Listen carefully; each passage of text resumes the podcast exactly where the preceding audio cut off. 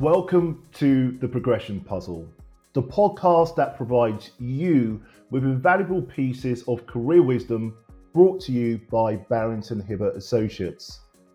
I'm your host, Michael Barrington Hibbert, and across the podcast, I'll be speaking to a variety of esteemed leaders, thinkers, and inspiring figures from the world of finance, banking, professional services, and beyond to understand how their progression puzzles have pieced together. From words of wisdom to pointers on progression, we'll be equipping you with the skills, practices, and learnings necessary not only to navigate corporate environments, but to thrive within them and ultimately pursue your professional goals.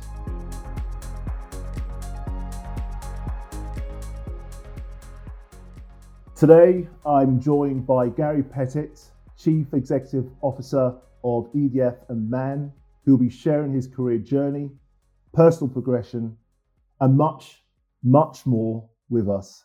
Gary, a warm welcome. A pleasure to have you on the podcast. Thank you, Michael. Very, very pleased to be here. Very pleased to tell my stories. Uh, and, and, and, by the way, I do want to say to our listeners and viewers that um, Gary has a lot of stories, so we will try and condense them as we best we can. Now, before we start talking about the, the role that Gary has, I think it's really important just to share a little bit more about Gary Pettit. He's a father of three. He's, I think his daughter Grady, Casey, and, and Teddy. Um, his oldest boy, Casey, is training with the Luton Town first team. Gary's also an ambassador for prostate cancer. And as he said to me, his, his biggest and most exciting and proudest moment, apart from his three kids and his beautiful wife, is actually being the best friend of Ray Winstone, the famous actor. Um, so, what I'm keen to do, Gary, is is really to talk about you and and your beginnings. I know that you're in a, a chief executive leadership role at EDF Man, but it took some time to get there. So, would love for you to share with the viewers a little bit more about your background um, from high school and how you you actually got into the city. Yeah, great. Thank you, and thank you for the uh, introduction. So. Um, it's been quite a journey, if I'm honest. Um, I was uh, had, a, had, a, lovely upbringing um, with, with, my mum and dad and my sister. Grew up in Dagenham. Uh, went to uh, Mayfield High School uh, along with um, Paul Ince. Uh, I was friends with Paul Ince at school. Uh, the Liverpool, Man United, and, and Milan um, star. Me and him used to get ourselves in a little bit of trouble. Very humble beginnings. Um, I wasn't the best at school, if I'm honest. I uh, I, I, couldn't help myself, but uh, I used to, you know, uh, all I really wanted to do was go out and work. You know, I used to I used to mess around at school. I used to, you know, it, if I if I'd have focused all my attentions and my ability on doing the uh, exams and the classwork and the schoolwork, I would have come away with quite a lot um, from there. But I didn't. But really and truthfully, my eye was always drawn to getting to work and earning money you know, and and and, and again, when when we were able to in in 1986, I was able to leave school. Um, I managed to get a job for NatWest Bank, and uh, it was uh, it was just a normal uh, retail banking. Um, but at the time, they were quite prestigious jobs to to get, um, and I uh, I managed to get one of them. Um, started off in NatWest Bank at Stratford. My, my my best friend there you know, and, and you talk about role models and mentors. You know, there, there was one guy there um, who took me under his wing when I left there. I was fresh out of school, didn't know anything about uh, the, the working environment, but he took me in there. Um, and again, we forged a brilliant bond together. And it, and it was quite daunting, really. So uh, I, I, went in there, NatWest Stratford.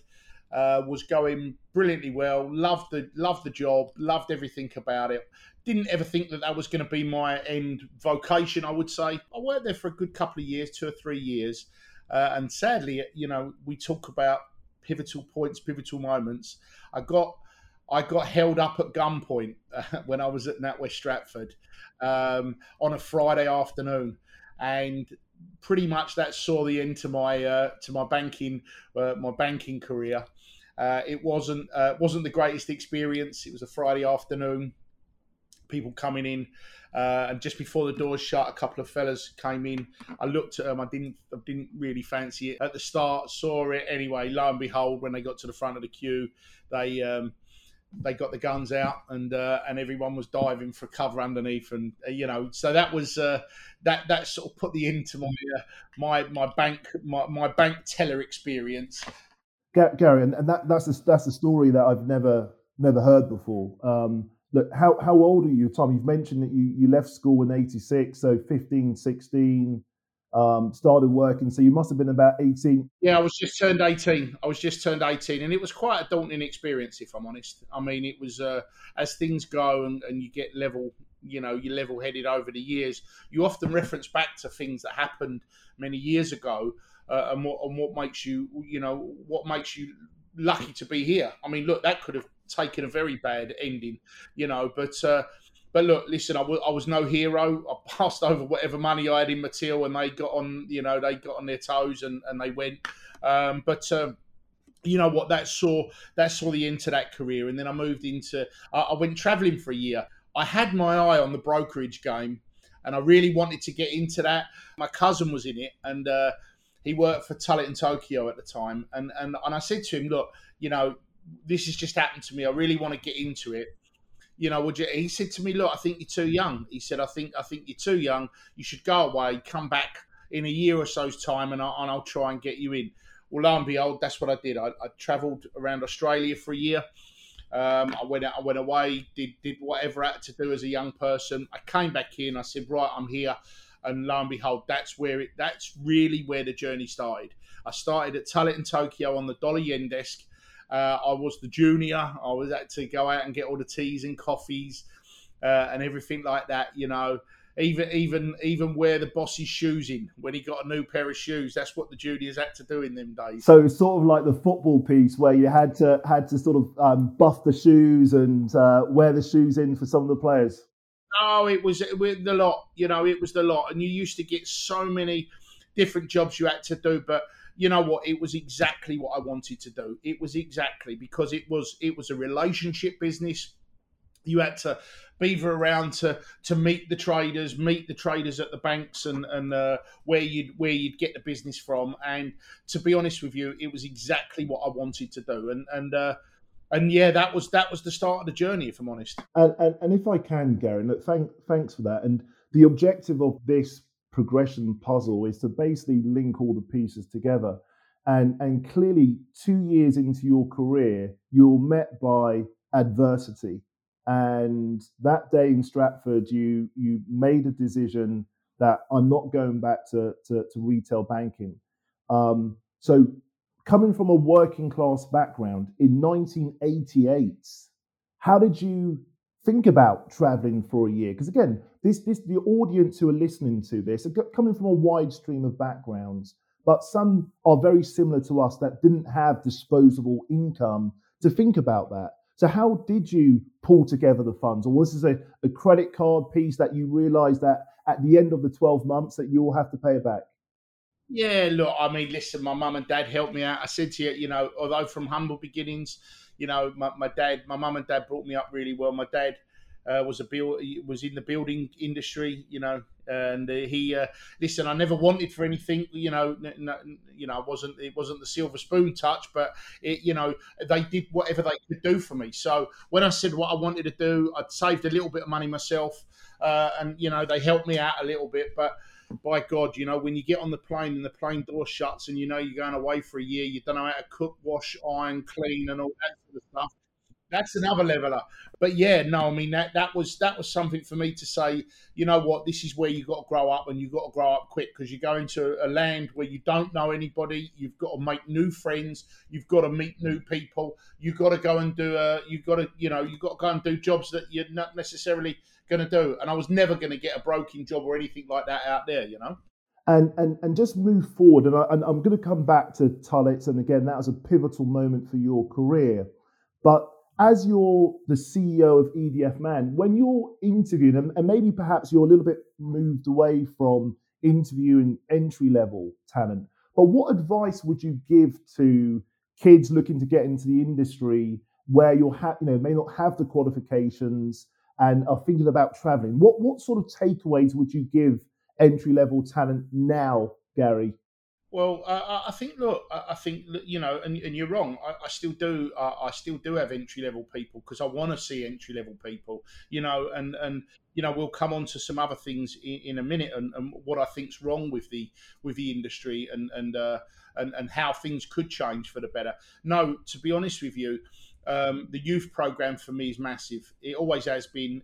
You know, I got the chance with not many O levels. Whichever way you go, you've got to you, have got to look at how you can make the best of you right you know the, for me the strengths for me were personality uh, hard working i'd give what i could you know i'd help who i could help maybe i haven't got all the qualifications in under the sun but the reality was you know when i'm going for a job i gave it my all i wanted to if i've got half an hour interview i want to look the man in the eyes or the woman in the eyes and i want to say i really want this job I really want to work here.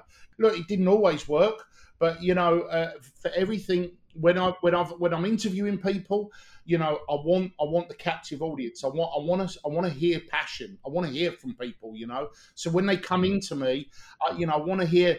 You know, if one if if, if people ask me several questions about this, the one thing is I've, I've, interviewed people who don't want to be there. I've interviewed people who desperately want to be there. You know, if you can get that balance right, that's grabbing the opportunity when you can. And and and I want to share this with with the listeners and, and the viewers because I was speaking to the producer before this call and, and warn them about you in terms of your enthusiasm, the fact that you you dress like Casey, you nick his hoodies and stuff like that. Um, but I had the opportunity to meet Gary over a decade ago. And what he said, audience, was around enthusiasm, engagement. Now, I'm a black headhunter in an industry which doesn't normally have that many black headhunters. And I remember you were ICAP at the time and you had your business manager, God bless his soul, Richard Brown, in the office. And I walked into that room with, with a colleague and I, I felt so welcomed by Gary. He saw me, he gave me opportunity, he empowered me. And it's it's carried forward where we've done a lot of work together, but we've also become friends as well. And and again, I wanted to to share that with the viewers and listeners because again, you're not do as I say, um, not as I do. It's been consistent, Gary, over the best part of nearly 20, 20 years now. And I, I thank you for your friendship. Yeah, and you know, and you know what, Michael, that's that's a lovely thing for you to say, and and and I'm going to tell you why. I'm going to tell you why I'm like that. I reference back to the chap that took me under his wing, Tony, to, uh, to NatWest. You know, he was my best mate. He was my best man. He was a big black guy. Uh, he was full of the joys of spring. He was lovely, brilliant sportsman. And you know what? I watched that boy. I watched that boy through his life. He was quite senior at NatWest, but you know what? I watched what he went through. I watched what he went through, you know, and, and, we look at various bits and pieces, and, and we talk about various bits and pieces now in the media, uh, and and there were there were a lot of racial things, definitely, you know, and and and, and that hurt me at the time. That hurt me at the time because he, he was the most gentle, lovely man who who there could have ever been. Would always help you. Would you know when I I mean I'll never forget. He took when he saw me coming through those bank doors in 1986 he looked at me and he just said, "Right, your first day is it?" And he and he and he flattered me, you know, jokingly and all that. But by God, he looked after me thereafter. You know, I shared a house with him. Uh, we grew up, and um, yeah, I mean, he was. Uh, you know, tragedy. You know, he, he died at 36 and he's leaving do from from NatWest. You know, he died at the bar uh, of a heart attack. But but my point my point is, and, and what I make to you there is, you know, I, I don't care. people come in and, and you be hospitable to people. You, you you I don't care what they look like, who they are, what backgrounds they come from. You look after them. It's as simple as that. And, and look, thank thank you for for sharing that and. Um, I've seen a, a, a, beautiful picture of Gary and and, and Tony um, from many years ago, and um, as I said before, I've got no doubt the big man's looking down at you at the work that you you've done, Gary. So so thank you very much for, for sharing that with with the viewers. Now um, I'm, I'm mindful of time, and and again we talk about your time at Tullett, and you've spoken about role models, you've spoken about people like Tony, but you've also spoken about this over you know this this desire, this work ethic. So when you were at school in Dagenham, you had the work ethic, but really you just wanted to get into the city. In, in terms of where you lived in Dagenham, I'm, I'm assuming there wasn't a plethora of investment bankers in the region, but I'm assuming your role models, because you've spoken about your mum and dad an awful lot, and your dad grafted building trade. Were, were those the role models that you're surrounded by, Gary, which really sort of defined that work ethic for you? They are. They are. They, they really are because my mum uh, he's worked at the same school for 50 years now. She's 84 years of age. She still goes in and works at the school, uh, but she's a very active woman. Um, you know, we lost my dad several years ago um, to cancer, sadly. But you know what? He, he's the values, the morals, and the ethics that they put into me all those years ago when I was growing up. You know what? Is now what I do with my children my mum and dad are my greatest role models without a shadow of a doubt. I, I, I come into contact with a lot of people, right? Uh, whether they be senior, whether they be the entry level juniors. But one thing I they've taught me how to do is cut across the divide.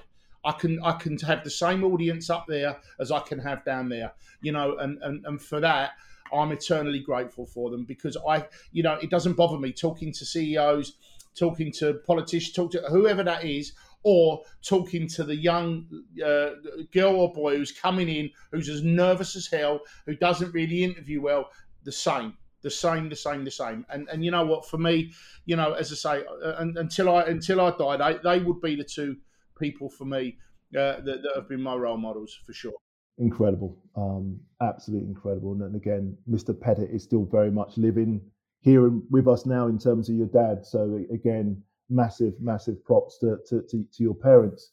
Now, what I'm keen to do, and again, just staying on this theme, Gary, because there's a lot of words spoken about imposter syndrome. So you've mentioned the, the ability to connect with a wide spectrum of people. Now, again, if I'm coming into the industry, or there are people still in the industry who still struggle with imposter syndrome, what advice would you give them? Because you've just got this, you know, overwhelming belief and energy around you which enables you to do that. But there's not too many Gary Pettits out there. So, so what would you say in terms of are the things that you would recommend people to do in order to feel more comfortable in themselves? Well, I mean, look, I think people. I mean, it's very much horses for courses, right? And and I never profess to, you know, try and force people to do what they, they can't do, or they don't want to do, or, or they're embarrassed to do, you know. And and and you know, there's there's several people that that would like to do, but they can't. Yes, it might be a talent I have, but there's many things I can't do. For me, having the belief in yourself, you know, getting the courage to go and talk to someone. I mean, if I'm in a room, if I'm in a room with a load of people, I recognise this one, that one, that one, and because I know they are right, and and and I won't hesitate to go and say, "Hello there, I'm Gary Pettit. You don't know me. Boom, I'm, I'm you know, this is what I do, and all that sort of stuff. You know, for for for me, the secret, the secret, and and and we'll come onto this in a little while, I'm sure. But network, network, that word network has been the biggest driver for my business anywhere, right? If you are able to network, and it, it might just be in, in your own little group, finding new friends, you know, making new colleagues at work, you know, network with them, just you know, have the have the the gumption to just go and sit with hello there, uh, you know, I'm Gary, how are you, and, and and all that sort of stuff, and and start talking to them. If you can break that first barrier, if you can break through that ice, that is going to stand you in good stead. That really is. No, that's that's incredible, incredible feedback and and recommendations because network is your net worth, and again, what Gary's spoken about here is Gary speaks passionately about his family. So when I first met him 15 years ago, the only governor that um, Gary's bowed down to isn't Sir Michael um, Spencer, is actually Mrs. Pettit, who is very much the governor. So he he speaks about his his wife. He speaks about at the time there was two kids, and lovely Teddy came along five years ago, and we'll talk about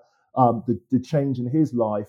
But the big passions for Gary are West Ham United, fine wine, Dubai, and horse racing. So, so, so, so, Gary, you know, you very much give up who you are when you speak to people, where you talk about what you did at the weekend and, and things of that nature. And that's helped you progress. Is that a fair statement?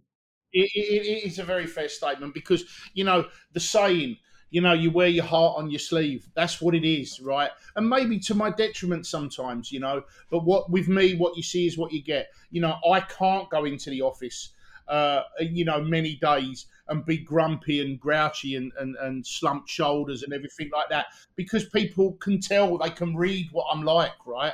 You, you know, I, am just one of these people that, you know, I, am I'm, I'm usually bubbly. I, I'll have a laugh where I can, you know, and I mean, and, and not always can you do that and, and and it's been you know real testing as I've, I've been in this job now you know but but uh, as long as you've got the right ethics and, and, and the right way to go about things feed off that vibe and, and go from there, you know. And, and and I want to take a slight pivot now, going back, to, and this is all intersected in terms of your career, but I want to sort of understand there, there are two big changing points in your career. So I'm, I'm keen for you to explain to the viewers and, and the listeners how you graduated from being an entry level broker where you're having to, you know, match buyers and sellers to actually start managing a team? When, how long did that transition take? So that's the first part of the question. But then I'm keen for you to then tell me how the transition was from then managing a team to then being a CEO of ED&F Man in London, which is a, a historic, well respected organization. So keen to, to you to, to sort of articulate the transition that you had from a broker to then managing a team, how that came about, and some of the challenges that you felt with that? Because I'm sure there are brokers that were friends of yours that you had to start managing, and that obviously changed the dynamic. And then ultimately, the, the biggest transition that you've made from a professional standpoint in financial services to the current role that you're doing now, Gary? Uh, it goes back to somewhere in the region of 2005, 2006.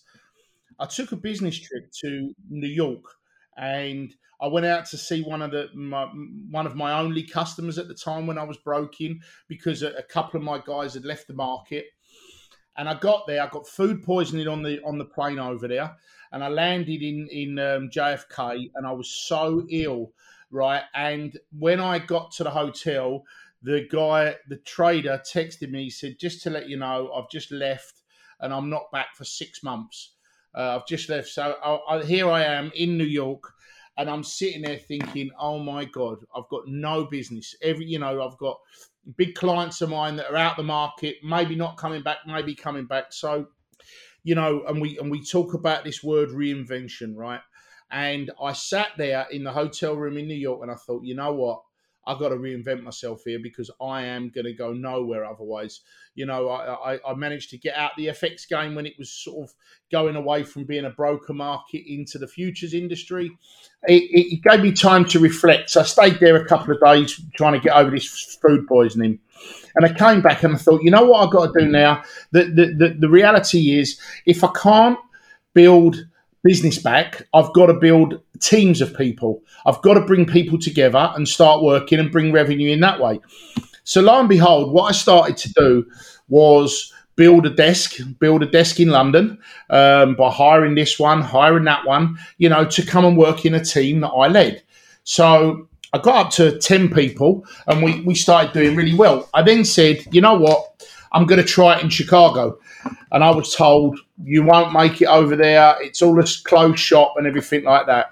Well, I went over there and I, uh, I, I started to build a team, and I was flying there every two weeks, back and forward. Kelly Pettit wasn't overly happy, but that's that was. Kelly Pettit, everyone is is the governor, so we refer to her as the boss. So that's Gary's wife. Carry on, Gary. Yeah. So so I built a team of ten out there. So now had twenty people working for me, right? And what I did was I I then just you know started managing up managing the teams i was doing a little bit of business myself but in general just keeping the team together seeing the team's customers and all that sort of stuff and then in 2008 they um, well end of 2008 beginning of 2009 they decided to make a change at um, mf global and they they let go the guy who was running um, financial futures he was in charge of 350 brokers globally, and they decided they wanted to make a change. Well, they then asked me, uh, did I want to take the the role? And I, and, I mean, to be honest, you know what, it was it was I hadn't even dreamed of, and uh, you know what, they gave me 24 hours to think about it and take the job. I took the job. Uh, and then really my life changed from there. Um, you know, my, my city career changed from there because, you know, once you, are sitting in among all the, the, brokers and the boys and girls and all this sort of stuff, um, and then you just bang, you put in a glass office, you're now running it. You're running it here, Dubai, New York, Chicago, Australia, um, uh, New Zealand. You're running everything, right? So it was a it was a real baptism of fire. But you know what? It was it was uh, it, it probably came at the right time for me. So you know that that really put me on the managerial map. You know that that was the that was the point that put me on the managerial map. I'm just going to interject for a second because I think there's some th- there's some really big takeaways that I'm I'm keen for the viewers and listeners to to really um, understand. So in in Gary's gig in 2005, he's got one big client left. Um, you've got two kids at that stage, 2005, right? You've got two kids at that stage, young kids, um, mortgage, and you're up against it. Remember, he had something dodgy on the plane, got, got into New York, and his biggest punter said, I'm out. So I think it's really important that people understand about resilience because he, he decided to, to make a decision to reinvent himself within three years of not having a business with the greatest respect, Gary, because your last big punter had gone, no business.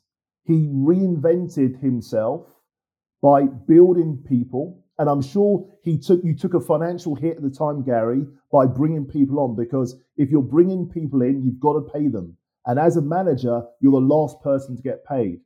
So you had the support of Kelly, but at the time, remember, he had a young family, lot of pressure, and he believed in himself to the point within three years through resilience, hard work, focus, flying to Chicago every fortnight isn't a joke. What is it, Gary? A 14 hour flight? No, it's an eight hour flight, but um... time difference. So it's tough. So so again, really keen, you know, he's put the graft in. And as Gary's mentioned, from Man Group to ICAP. Now, I, I, I want you to then move forward maybe another eight, nine years. You had a lot of success, and I'm sure there's been some setbacks, but you joined EDF Man. And I, I, want you to articulate to, to the viewers in terms of that next change for you from, from going from leading a, a, a, a very successful futures um, business to then getting tapped on the shoulder to be, and by the way, this is the boy from Dagenham with a couple of GCSEs to now being on the top of his, his game as a, as a CEO. Gary, talk to us about how that felt um, and whether you felt you were ready to sort of be the CEO. No, and and I, and I think that's right. You, you know, I mean, listen, it's uh, it was um, it, it, was a tough ask for me. You know, I tried to take everything in my stride, right? Um, and you know, I, I, I, did a sort of halfway house when we when we moved from from ICAP to uh, to EDF Man. That was the second time we've moved, a, a, you know, 50, 60 brokers in one go. Really and truthfully, stealth like fashion. In you go, you're done. But you get the following because of your your network and, and, and people trust you, right? I then took over the front office running the front office at EDF Man. That included the metals, the, FX business, the, the clearing business, not just financial futures, which I was in, in, in touch with them. But then obviously, October 20 um, came the time they, they tapped me on the shoulder and said to me, you know what, we'd like you to uh, we'd like you to have a go at the CEO job. We've interviewed 10 or 15 people and you know, we want you to have a go. Do, do you want to have a go? And I said, not really. Um, you know, I, have got other things on. I've got other things to do. Uh, you know, I just started my agency and all that sort of stuff. And I thought, you know what, I, I could. But again, again, it's reinvention, right? I had I had an easy life to carry on doing what I was doing. I could have stayed doing that and, and, and earning nice money and all that sort of stuff. But I decided, you know, after sitting down with a boss and, and, and, and chatting and you know what? It, it was something I wanted to have a go at. I wanted to have a go at it in the end, you know. It and and, and you know, EDF we've had our problems, no doubt. You know, we, have had to do, quite a lot of things in the time that I've been doing it. Some unpleasant, some pleasant. Um, but you know what? It was something that I just wanted to challenge myself. And you and you hark back to, you know, where you've come from, where you are. Again, I'm not the finished article, and I never will be. But to be honest, to give myself that opportunity and give myself a go. If I fail miserably, so be it. But have a go. Have a go. That's the main thing. Just have a go. And there, there's a humbleness about you, Gary. And I, and I love the, the comment that you just mentioned is that you're not the finished article. You still want to learn. You still thrive, have that passion at first.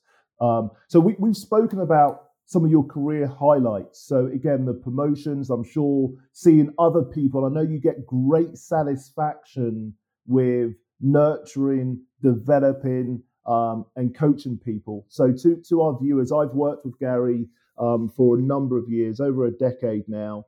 And I remember a young man, I was in Singapore doing some work for Gary, and there was a ro- young man called Robert Palmer um, who recently just joined ED&F ICAP or ED&F ICAP at the time actually um, from from Durham University. Had no experience, was a um, a fish out of water to say the least. And Gary, what is is Robert like ten years in at ED&F man now? He got promoted recently to a senior role. Yeah, yeah, he, he, he's doing that a clearing now. He's done he's done magnificently well, Rob. He, he he's a lovely lad, you know. And uh, and and again, uh, you're right. You make a great analogy, right? I love the success stories. I love bringing people through. You know, we, we've got we've got several people like that. You know, one of our biggest futures brokers. I took him off the grad program. He was the last to be taken off, but what a genius he is. You know, and he and he's he's one of our top producers now. You know, he's uh, a, a lovely lad, as he's as he's Rob, you know, and and again, you know, all all the while I come through and I do what I do and I push myself. I always look to see where where there's other people to get a really good tight group around you, and that's and that's where Rob was. And and we've touched on a, a number of your professional um, highlights. What have been a number of your personal highlights? Keen to for our viewers and listeners to to get to know a little bit more about about you. So, what have been the personal highlights aside from marrying up with Kelly and three beautiful kids? What would you say have been? You know, you've mentioned about the agency. I know that's professional, but you know, could you share a little bit of, of that in terms of the success that you've had with the sports uh, agency you set up? Yeah, I mean, look, it, it, I mean, look, I always look around um, for things that uh, that I'd be interested in doing, and, and and you always look at succession planning, and you want to do. I decided I wanted to have a look at a, a you know, try and get into the sports agency game. I thought that um, you know, I mean, it's got the it's, it's got a worse name than Broking for sure. You know, I mean, we're with people doing all sorts of uh, skullduggery and deals and all that, and I watch it, and, and and agents have got terrible names. I thought couple of years ago that you know what this game at some point will be regulated and and and it will it will change and and and there'll only be a few uh, agents that will be left or big agent companies. Anyway i didn't i you know i didn't think you know obviously the pandemic has brought everything forward but um no we've we, you know we've done well at integral sports management. I set it up with um, Ray Winstone. Um you know we we uh, we decided that um, we were gonna we were gonna sort of have a little go at it, see what we could do. He he used to come and watch my Casey play when he was at West Ham and at Millwall, um, and, and, he used to watch it. And we used to watch how some of the kids would come with no parents, some with, with parents. We'd watch agents be you know misbehave themselves on the line, trying to tap parents up when they're too young to do it, and all that sort of stuff. And and I and I just thought the game it was vile, you know. But I did think that we could make a difference, and with that um, you know, we've ma- we've managed. We've been going for about eighteen months now. We've got sixty players. We're trying to do deals at the moment with the army, um, and we're looking at the kids who don't quite make it in in um, in their scholar years at, at clubs to go in and be elite athletes in the army we do big things on mental health um, you know and looking after looking after people as they go through their trials and tribulations about being released and everything like that. We have bianca westwood from sky sky report she works with us as well. You know we've got Peter Varney who's the used to be the uh, ceo of charlton. Um, he he runs the agency for us, and yeah, and, and, we try to we try to do the ethical thing. You know, uh, you know, we're not all Mother Teresa, and I, I realise that. But the but the reality is, um, we, we we know we've got a care of duty to people that we look after. We have uh, Emily Appleton, a, a, tennis, a young tennis girl who's number eight in, in the UK. We've just taken on another tennis uh, another tennis player. We've got a We've got a, a, an apprentice jockey, a, a lovely um, young lady, Emma Smith Chaston from up uh, up in Leeds. So she's she's with us. Uh, we've got yeah, we've got some female footballers. Um, you know, a whole a whole bunch of uh, male footballers, including my my lad. So that was something that I wanted to get into and, uh, and and see what we could do and try and make a difference.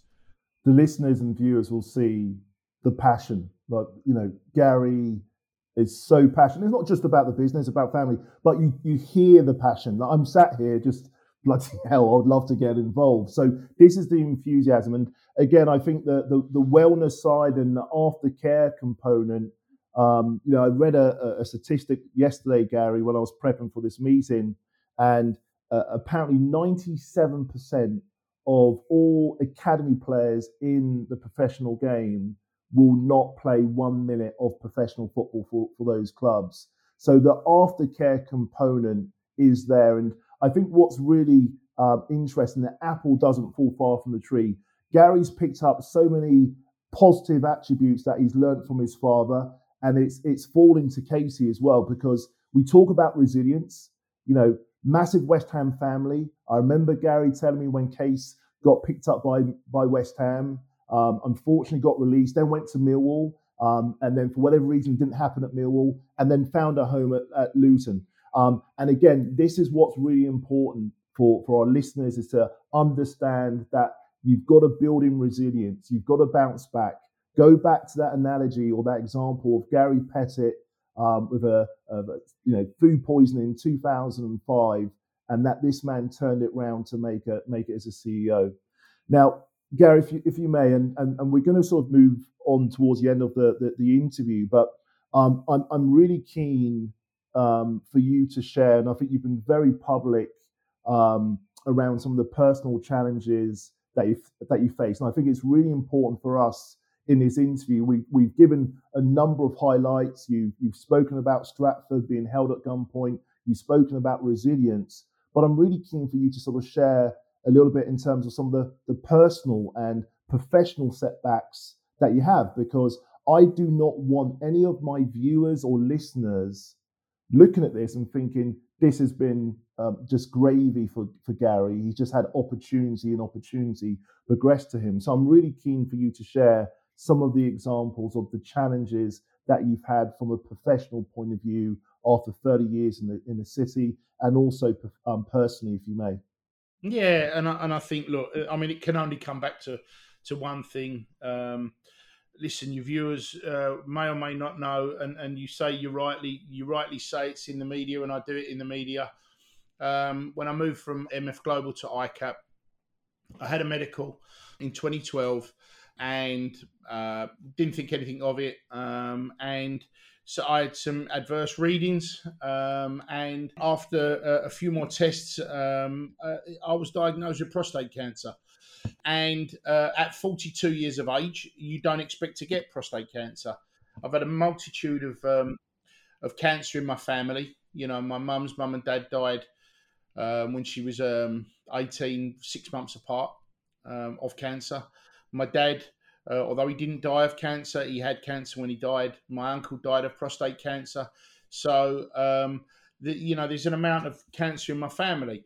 But anyway, being told when I'm in my office where you came and saw me, um, in you know, to be told you got prostate cancer, you know, it, it was a real leveler, you know, um, and it was something that you know I, I didn't really didn't really know at the time, didn't really think much of it.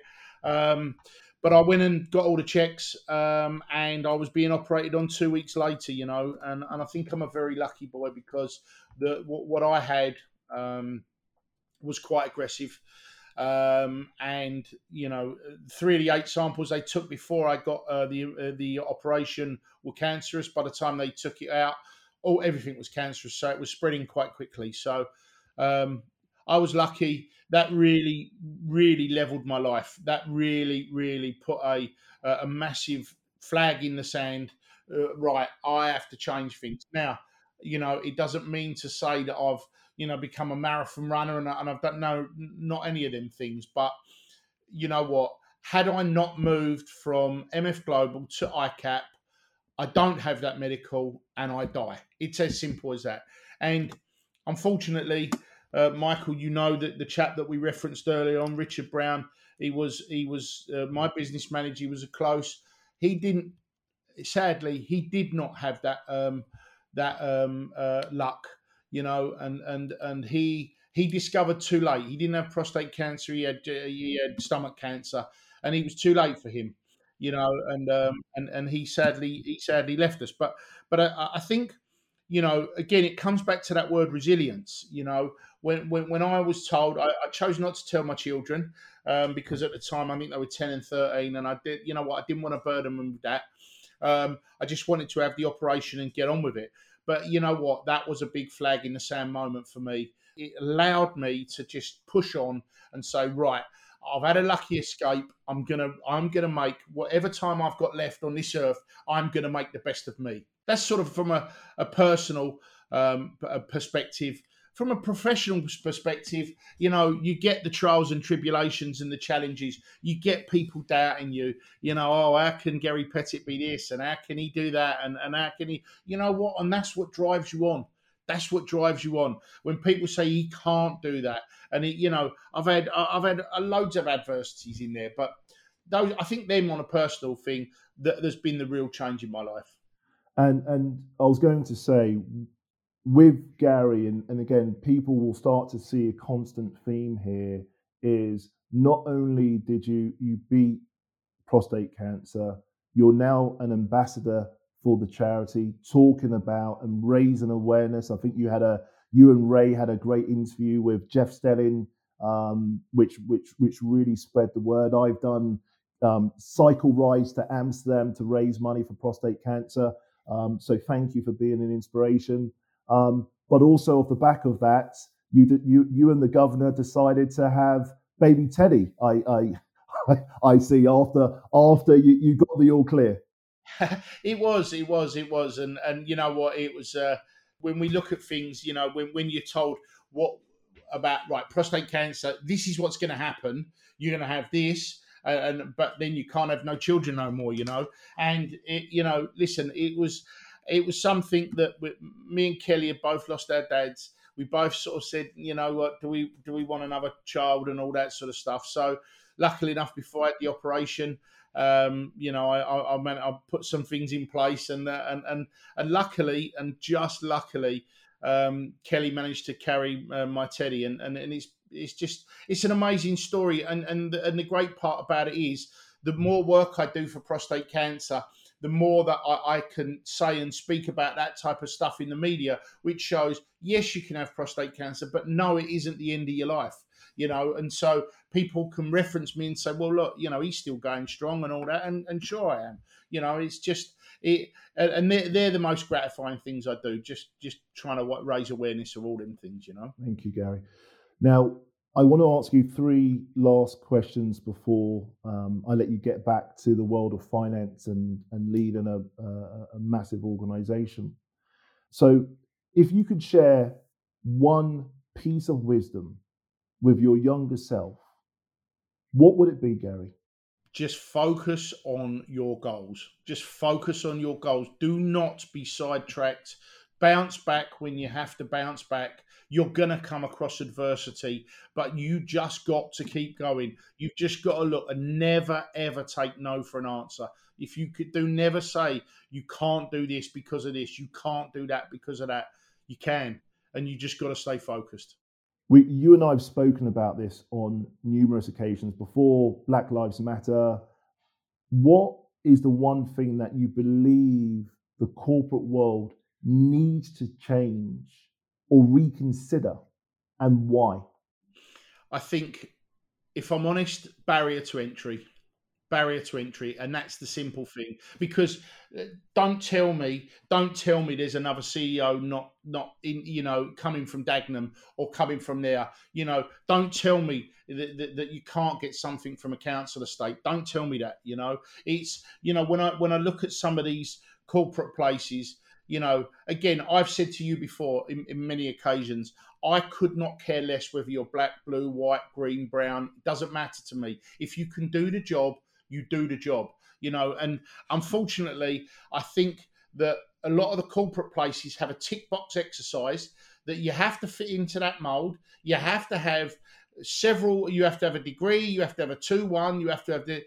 Sorry, I mean that that for me. Yes, you've got to have a level of competence, but listen, uh, you know, it, it, matters not to me. It, it, you know, yes, as you go through your broking or your banking, or your, you're going to have to come across exams. Yes, you've got to have the ability to be able to do that. You've got to take them and pass them for you to be able to move on.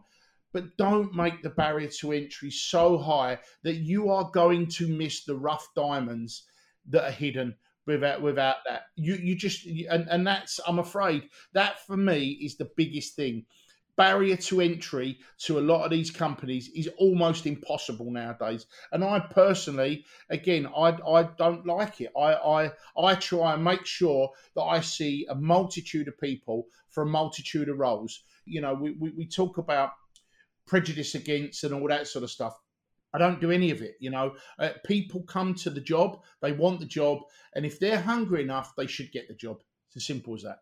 And and the last question for me, Gary, is you, you've mentioned barrier of entry being an issue. So, as CEO of ED&F Man, what initiatives have you put in place? Again, this has been your modus operandi since you took the role of interviewing folks, but from a corporate standpoint, what what's the organisation doing more broadly? Well, look, we're what we're trying to do, you know, taking part in, in in some of the intern schemes, graduate program. Not everyone has graduate programs now. We're trying to, you know, bring that back in now. Like for example, trying to trying to encourage more and and it's horrible to say run of the mill type people, people who haven't got the you know if if if we're going for one job, I want to see a whole spectrum of of, of CVs. You know, have you seen all the right people? Have you seen have you seen these type of people? You know, yes, he's got a brilliant background, and yes, he's done that.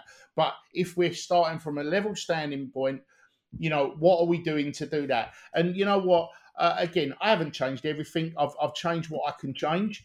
Um, but uh, again, my modus operandi going forward, the, mo- the motto really for me is give youth a chance, and that's what it is. Wonderful. Gary, I want you to sign off. And and um, is there anything else that you wanted to share that we've not touched on today with our viewers, um, with our listeners in, in in 30 seconds? Is there anything else that you want to share that we've not touched on today? Um, no. All I would say is look, um, you know, I don't look at myself as a role model, nor should I be. Um, I'm always happy to talk to people, any of your listeners, any of them who want to speak, I'll, I'll happily speak to them. But look, people should people should realise there is great opportunity out there, you know, and and and and for me. For me, just show the desire, show the passion, you know, and you will get somewhere. It, you can't be hidden you can't be hidden. You know, when you start off in a job, make an impression. Go and you know.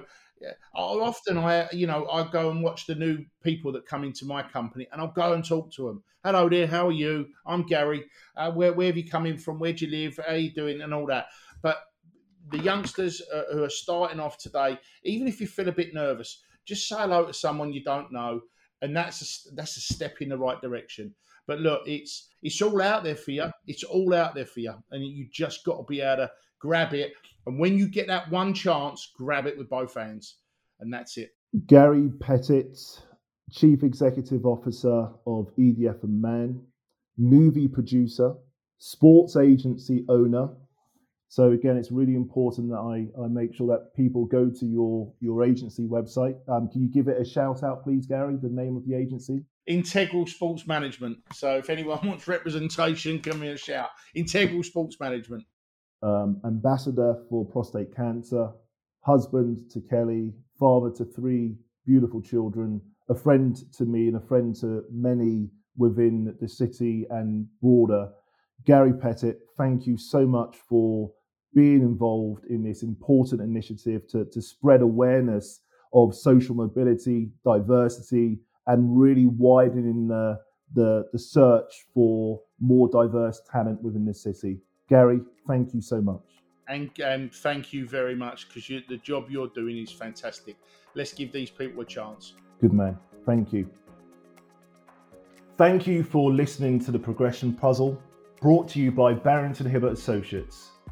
If you've enjoyed this episode, which I truly hope you have, please be sure to subscribe, like, and leave a review. Every time you do, it helps others find the show. For more information on how Barrington Hibberts can help you to maximize the power of difference, head over to www.barringtonhibbert.com. Join us next time for more pieces of the progression puzzle.